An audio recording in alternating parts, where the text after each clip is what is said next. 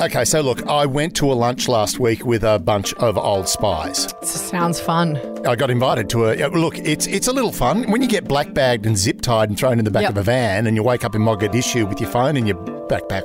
Look, bottom line was uh, they drink a lot more than I, I remember. And I'm surprised that you even got an invite. I don't, to be perfectly honest, I don't remember much about after anything after my Barramundi Schnitty. But here's the thing: they actually sort of when I said, "Look, I'm doing a podcast," half the room stepped away from me, the other half of the room stepped up to me and went, "Yeah, tell us more." Yeah. So what I want to do is I want to put one out there that we've already done. I want to do a replay of a podcast. Yep. Called the Full Minsky. It's our, it was our second one. And it I was see. it was a good one as well. It's a fun one. But also, I was approached recently by the ABC Mm. and they wanted to do an in depth look at this very story. So once you've listened to the full Minsky, go onto the ABC Listen app and look up days like these and an episode called Sergey the Spy. And it's literally a walkthrough. I walked down Oxford Street to tell the full story and reenact the story of the full Minsky. and So were you we're drinking lots of? It was whiskey, wasn't it? It Wasn't vodka? Because he was opposite to what you would expect from a Russian spy. Exactly. He was drinking lots of whiskey, very much like I was when I was at lunch the other day, which is also another reason why I probably didn't get around to writing a new episode. yes, because been- basically you've been drunk or hungover. well, you know, as I said, when you wake up in Mogadishu with your phone in your ass, what are you going to do? You've got to get home somehow. And thank God you're back. Hey, here we are. You're listening to I Spy, the podcast that is the tea in a Russian poison plot. I always drink coffee on the plane.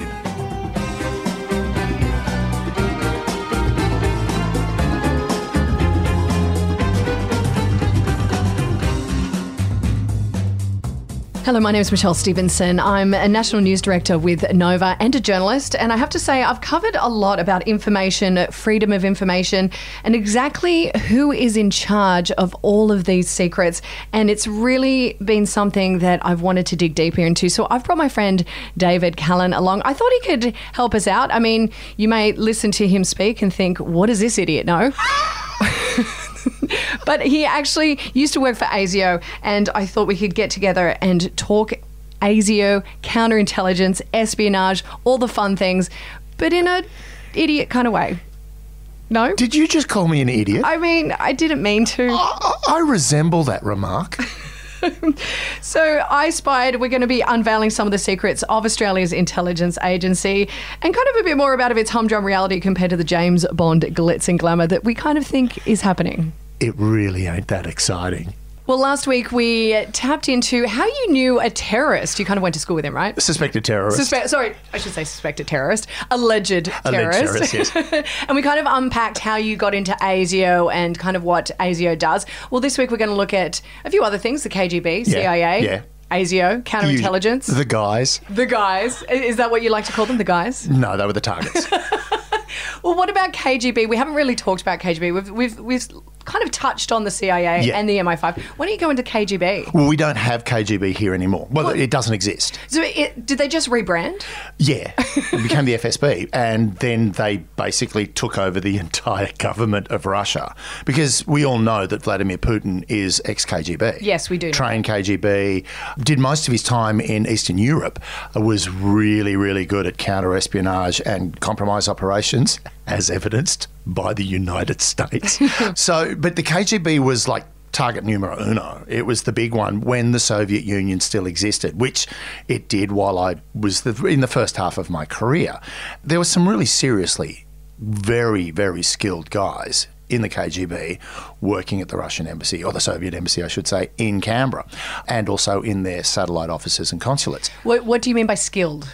Well, they were really good spies. Right. Right. How, Uh, like, define a good spy, though. Like, uh, is there average spies? Yeah, Good oh, spies? Totally average spy. And um, as it turned out, I got to follow a really average. Well, I thought he was really average, but it turns out I think he was a genius because he was so obvious. It was so obvious that he knew he was being followed. Kind of like Get Smart. He didn't care. Was he like talking into a foot?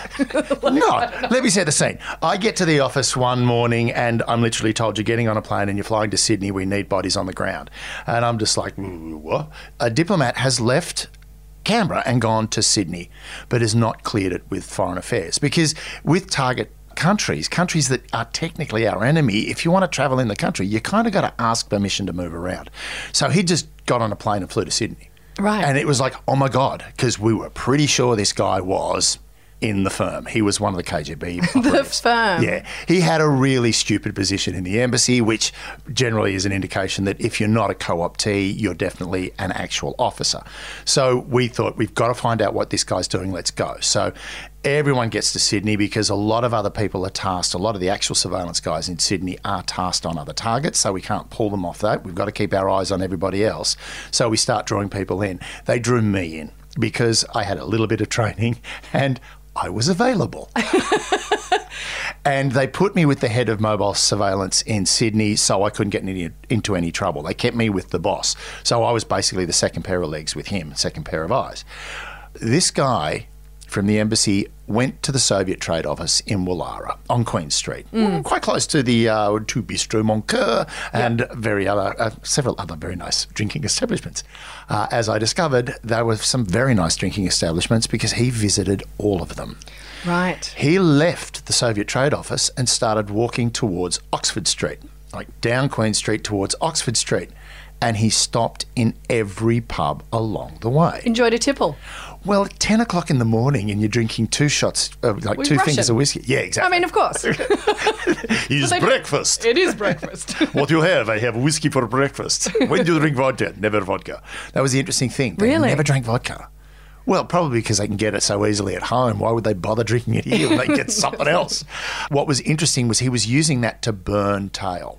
Right now, the whole idea is with mobile surveillance, the best way to shake a tail on foot is to let them know you can see them. So what would happen is he'd walk into a pub and then a surveillance team would walk in after him to see what he was doing. He'd be sitting at the bar with a whiskey and as they walked through the door, he'd raise his glass to them. oh my God. It was like, it was just like, He's we're taunting out. you. Yeah, we're out, we're out, we're out. Everyone was just like, we're out, we're out, we're out. We're Yeah, out. right. Right. So we follow him down the street. It winds up just being the head of surveillance and myself that walk into a pornographic cinema at the far end of Oxford Street, down in the city. This, you know, it was, oh, it's just cringeworthy. It's horrible. It's like you didn't want to touch anything in case you stuck to it. Oh, it was. Okay. Yeah. I mean, now this is definitely one way to shake a towel, right? Well, the whole thing is, it's like, yeah, it's one way to shake a tail, but what the hell is this guy up to? Who's he meeting? What's going on? And then in between the movies in this cinema, they had a stripper come out and do a live show. All right. So I think, and what, what time is this? Like still in the morning? Oh, we're getting into lunchtime now. Okay. I mean, what, el- what else are you doing at lunch? Yeah, what are you doing at lunch? You got the lunch shift? Yeah, it's terrible. Anyway, he got up on stage and joined the stripper, and like joined Like what? do you- in. Okay. Wait, uh, uh, what Not do you mean? Not stripping. exchange of bodily fluids. okay. So I still don't know what you mean. He was having sex with the stripper On stage? On stage. Were there other people around? Oh yeah, there was us. There was everybody. It was in a cinema. This is so bizarre. Yeah. I do not understand this. Yeah, I know you don't. I didn't either. And I turned around to the head of surveillance and went, "Oh my god, we don't have a camera." Because this is an incredibly compromising position for this person Yeah, to put right. himself in. He's married. We've got him banged to rights. And I went, we don't have a camera. Because the, we don't have mobile phones with cameras then. no, we didn't. No. And I, the great thing is, the surveillance officer looked at me and went, "We don't have the right guy." Oh my God. so who were you following? Oh no, we were following exactly who we were meant to be following. Right. Because he wanted us to follow him. Oh, but he wasn't the right guy. He was not the right guy. Whoever we were meant to be following, we didn't have eyes on them. And that was the trick, right? He was Oh, basically put into the field, made a huge furore, that we then the balloon goes up and we go looking for him while he's walking down Oxford Street drinking himself to the point where he can get on stage with a I'm going to be honest, an average looking stripper. Yeah, right. Very- well, I mean, after like a whole bunch of whiskeys, everyone Yeah. looks great. Everyone's fantastic. So it He doesn't was- matter. Yeah, he was wearing Johnnie Walker goggles. He was completely happy.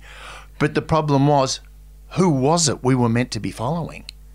Who was the person that was actively in charge of an operation. Well, do you know the answer to that? Yes, we do. Okay, cool. Now, it's a very difficult one because it involves other intelligence oper- uh, operations, uh, well, other intelligence services, foreign intelligence services, and I don't want to go too far into it, but because it could reveal how intelligence works. But essentially, there was a person from that embassy who went camping on that day. Okay. And funnily enough, through sources, we discovered that the Russians kicked a geostationary satellite out of orbit for like about three orbits, and that orbit just happened to pass directly over where this guy from the embassy happened to be camping with his family. Okay, so So uh, essentially, talk me through this. Right, Uh, you've got a piece of information you need to get back to Yeah, right. home base. How do you do it? You right now, it's now it's easy. Okay. Now it's quite easy. You Yeah. can send it through uh, any number of file servers. You can do, because everything's online now. It's quite easy to move things around. Yeah. Back then, a lot harder because we didn't have a World Wide Web. So how do you get a piece of incredibly delicate intelligence to another location without it being seen? You send it to a satellite. But you've got to have you've got to be in a position where a satellite can see you. So you're going to be like literally standing under that satellite. Yeah. Okay. Right. Because you want to do a direct beam up to that satellite, then that satellite sends it back down to headquarters, Wow. Dzerzhinsky Square Yeah. in the Soviet Union, in Moscow, and they start reading it. So it turned out that about three weeks later, we discovered that this had happened. Okay, but and you don't know what that that was. Mm, I would say right now we have no idea what that was So to in, this day. Mm-hmm. So in terms of the person you were following, d- was he a spy? What did he have anything to do?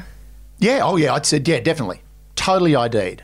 He- Okay. yeah, totally. But um, the weird thing was, it really felt like his entire role in the embassy Was to, to was to be a clown. was to take the piss essentially, literally on so many levels. Um, like literally on something level. Yeah, I, but I, do you think they planned out that whole scenario? yeah. Literally down to the having sex with this stripper on stage. No, I think that would have been the opportunity that presented itself. I personally, I would say that what happened was he went, all right, I've got someone on my tail. He would have identified us by that point. By then, we knew we were blown, and that's a poor turn of phrase for this conversation. but I think he would have gone, how long can I keep these guys watching me? Right. So then this this happens right Hmm. with the stripper. What what happens next? What's your next move? Oh, we go home. I think someone slyly let his wife know what he'd been up to because there was there were reports of domestic disturbances that evening at his house when he got home from Sydney at about nine that night. Mm. I believe it was a fry pan to his head. The whole thing was this guy did exactly what he had to do. He distracted. And that's one of the great things about intelligence is you don't know which you know when you've got items in play, things are in motion, you don't know which one to watch. right? Yeah. So the whole thing was this guy played the perfect role of the fall guy while the actual operation was taking place in a completely different location. And that's the great thing about intelligence. That's what I really like about it. It's like what's important and what's not. And a lot of the time you can get it wrong. Yeah. So you've got the so what was the KGB? KGB is their version. It was a foreign intelligence gathering organization, right? But the, the thing is, that it's really difficult. The Russians structure their intelligence differently. So the KGB has an internal component which looks after internal threats. Like ASIO would, but they also have an external component which goes outside and gathers intelligence. Where ASIO has an internal presence, which is we look after ourselves, our external or foreign presence, and there are ASIO officers that work overseas, they actually are there to liaise with foreign intelligence organisations. So you sit in that country, say you go to London, you're the first person we have that goes to contact MI5 or MI6 to talk about intelligence, right? The Russians probably have the same sort of thing, but they would, uh, in the countries that they're allied with, but then they would have guys that sit there and outwardly try to recruit and gather foreign intelligence. Right. So in terms of KGB, Yep. that I mean they've rebranded. Would you, would you say that there is still Russian spies in Australia to that extent? More so. More so. I reckon there would be more in the country now simply because we trade on so many similar levels as the Russians. Yeah. And that's really where all intelligence is sort of focused at the moment is like, yes, we, we love to know about your military. We really would. And we'll do everything we can to find out about it. But it's getting to the point, it feels to me, that military is so industrialized anyway, that it's industrial intelligence and trade intelligence that they're really interested in. A lot of the stuff that would be going on from the Soviet Union, from the Soviet Union, going on going backwards in time, from Russia would be foreign interference. Right. Right. That seems to be a really big portion of Russian intelligence at the moment is foreign interference, which everyone gets kind of upset about. But what I find funny about that at the same time is everyone does it. Right? The, the Americans, how dare you interfere in our elections?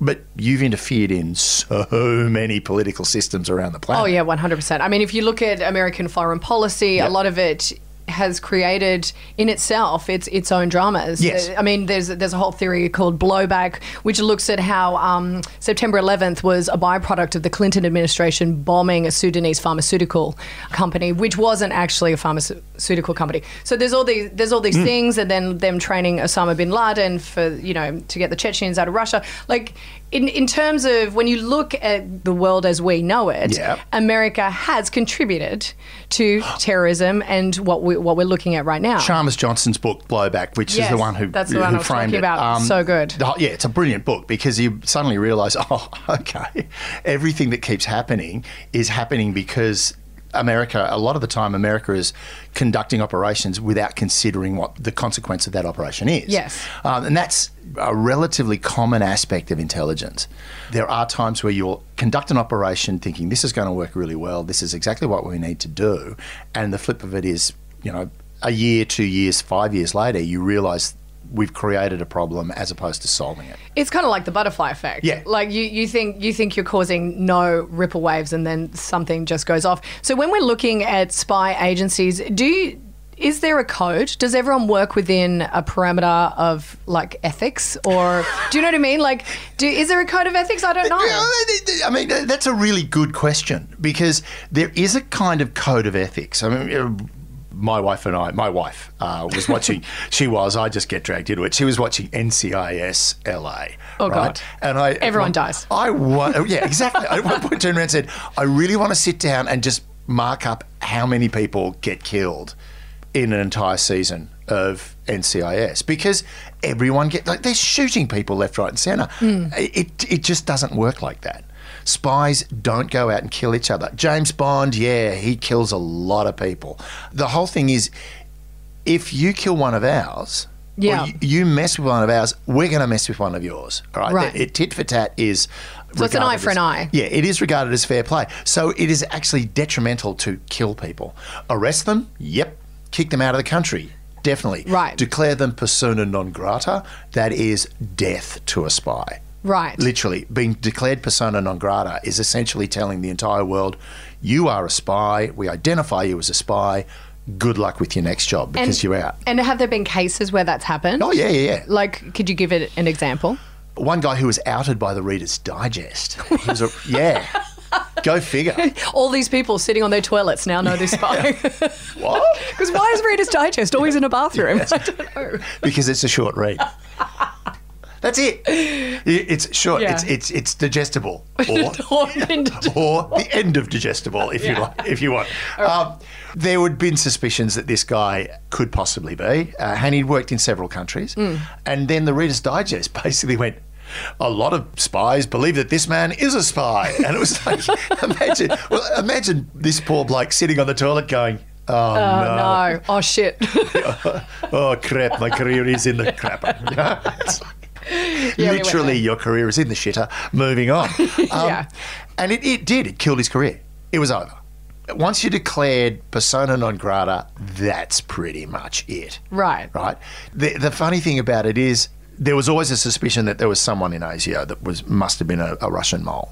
Right. Yeah. Um, and that went right back to when ASIO was first established because the MI5 director who came over to Australia to establish ASIO, he sort of got embroiled with the Cambridge Five. Do we understand the Cambridge Five? No. Burgess, Philby, Meredith Maclean, and one other. Mm-hmm. Um, and the whole thing with the, the, the Cambridge Five were they were these, you know, Cambridge graduates, very, very uh, hoi polloi, the upper crust of England, and they were all recruited by the KGB, and they were all working in MI5 and MI6. But they were they were double agents. Yeah, yeah, very famous. In Right. fact, Philby was um, Philby was in Beirut.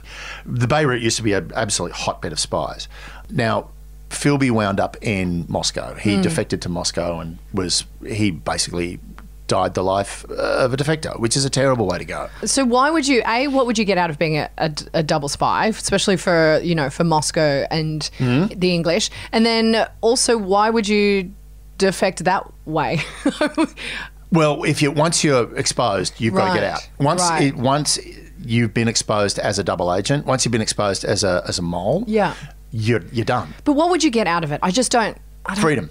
You get that uh, going what? No, but or I mean, being a double agent. being a double agent. Well, that's where we get down to money, ideology, compromise, right, ego. right, right, the basic core of how you recruit an agent. Yep. Right, which is money. I can pay you.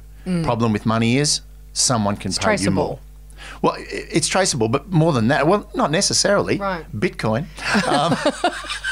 There's a lot of spies on the crypto market. I'll give you a Bitcoin. I'm rich. but it's the thing is, if I can pay you a certain amount to work for me, mm. then someone else can pay you more to work for them. So money is always part of the frame because people want to get paid. But it's the other three ideology, compromise, and ego. Now, ideology with the Cambridge Five, they were communists. Right. They'd all okay. they would Yep, all gone to that Communist. Party meetings, and they all believed that the Soviet Union was the right way to go.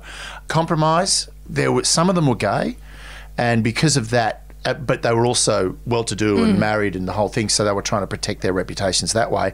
And finally, ego, which is, I mean, you look at someone like Donald Trump. Now, Donald Trump's already covered with money and compromise. Mm. Ideology, he doesn't have one. But if you were looking at recruiting him, and you know, Narcissism. uh, Playing to his ego. Yeah. Play to his ego, which is you're the only person that can do this. Yeah, absolutely. So there you go. You got money. So I'm paying you to work for me. I appeal to your ideology. By the way, I've got you with your pants around your ankles, and you're the only guy that can do this. Right, so you will work for somebody, and it is. It's a it's a beautiful art of persuasion. And I've done an exercise where I was recruited by an ASIO officer. It was an exercise. I was playing a role as an actor. One of your greatest roles. One of my greatest roles. Great role. Navy captain working, young Navy captain working in the, no, not captain. oh, the Hunt for Red October. uh, lieutenant commander, not a captain. Sean Connery. You played Sean Connery. That's right. yes. Be careful. There are some things that don't appeal to bullets. Um, I perfected my Sean Connery walking I phrase, bet you did. Oh yes. The thing is, like, so in that I played a young lieutenant commander in the Navy who was working in the submarine division at Russell Offices. That was my role. Hmm. This guy had to recruit me because I'd met a Russian diplomat at a party, and like the whole thing was this guy. You know, and it's a series of meetings. And the great thing was the first meeting was, you know, I get a phone call from this guy going, "Hey, look, I'm from ASIO. I really need to talk to you about something that's happened." Oh, okay, fine. I'm a military guy, so yes, I'll, I'll, I'll, I'll definitely go and have a meeting with you. So the guy shows up at my house and turns around and goes, "This is what's going on. This have you met this man?" Shows me a photo, and I know the photo. I've been briefed on it. Yeah, yeah, yeah. I met him at a cocktail party um, somewhere, and he went, "Yeah, well, he's KGB." And it's like, uh, what? He's like, he's a KGB officer. Um, has he asked you anything? I just wanted some like sounding maps of Sydney Harbour because he, he likes boating. and he was like, did you give them to him? Well, sh- I won't. I'll di- sever all contact. And that's when they go, no, no, no. Give him the maps. Right. Because then it's like now we've got an agent working against Yeah, yeah, somebody we think is a foreign intelligence. So that officer. double play. So yeah, it's all of this interweaving of. But the thing was, I knew I was playing a role. I Hmm. know this guy was playing a role, and I still would have like with after still doing it. After five minutes, I would have gone, yeah, my mother, killer, cool. Yeah. I'm on it. Right? it was he was that convincing. Yeah. and a really really good case officer is that convincing. Right. They're very persuasive and they're very forthright as well, which I found really interesting. I, I did the exercise a number of times, uh, and some of them were just terrible. My favourite was one who turned around and went, I opened the door, and you were never meant to work against somebody that you knew. And I opened the door, it's a guy I knew, and he went, Oh, great, just give me the answers because uh, there's this girl I'm going to meet up in half an hour. And it's like, I am going to call the police now because you said you were from ASIO and you had to, you literally had to keep in the role. Right. You couldn't break break protocol. And it was great. The second time I met him, he's like going, uh, okay, yes, uh, we've got to take it seriously. It's like, guys, you can't match us with people we know. Which I can absolutely see why you enjoyed this because it was all role play at some point. Oh yeah, yeah. A lot of a lot of work. It's a I did lot of there. acting. Yeah, a lot of acting for Did me. you feel like you're on one big constant set movie set? Oh God, I wish. I know, but like you know, for example, when you know when you're walking in and you, you see that that gentleman having sex with a stripper on stage, we- it's just so absurd. It's almost it would be a storyline yeah. to a movie. Yeah, It's yeah, just yeah, yeah. So absurd. Totally, it was utterly ridiculous. But that's one of the interesting things is that kind of absurdity Hmm. really existed. Yeah. And now, in terms of watching watching your targets, so you've kind of tapped into that a little bit. Yeah. Now we've got a, as you say, there's a lot of lot of people over here, a lot of spies Mm-hmm. um, working for different countries. Do you have eyes on all of them, or would there be some that you are unaware of? I'm assuming there'd be some you're unaware of. I think there'd have to be. Yeah. I mean, we're they're very good at spotting them. Uh, one of the things that I did do when I was there was I used to see visa photos of uh, Soviet delegations coming in the country, Mm. and it was the big game was spot the KGB. Really? officer. Yeah, it was literally like just from the photo, can you spot him? Because they were always they always seemed to have really heavy foreheads. They were always very rough until we had the Soviet rugby team come in, and it was like no one can pick him because they were all just these really hard guys. But the thing that I really found fascinating about it was it's constant. It, mm. it is constant. There is if somebody gets knocked out, if you find one, identify them, and if you then declare them persona non grata, you've got to go right back to the start and find it because the new guy coming in isn't necessarily the next intelligence officer. He could the next spy could come in in a completely different Yeah, right. position. So that it's it's shuffling. It's a it's a game of it's a jigsaw puzzle with three card Monty, poker, craps, and darts. It's just over the top. And everyone's drunk. Yeah. Well, yeah. Not yet. Uh, we need to talk about alcohol. We and, and we will we will get onto that. So I think you know We will. Excellent. while we're drinking Yeah. whiskey.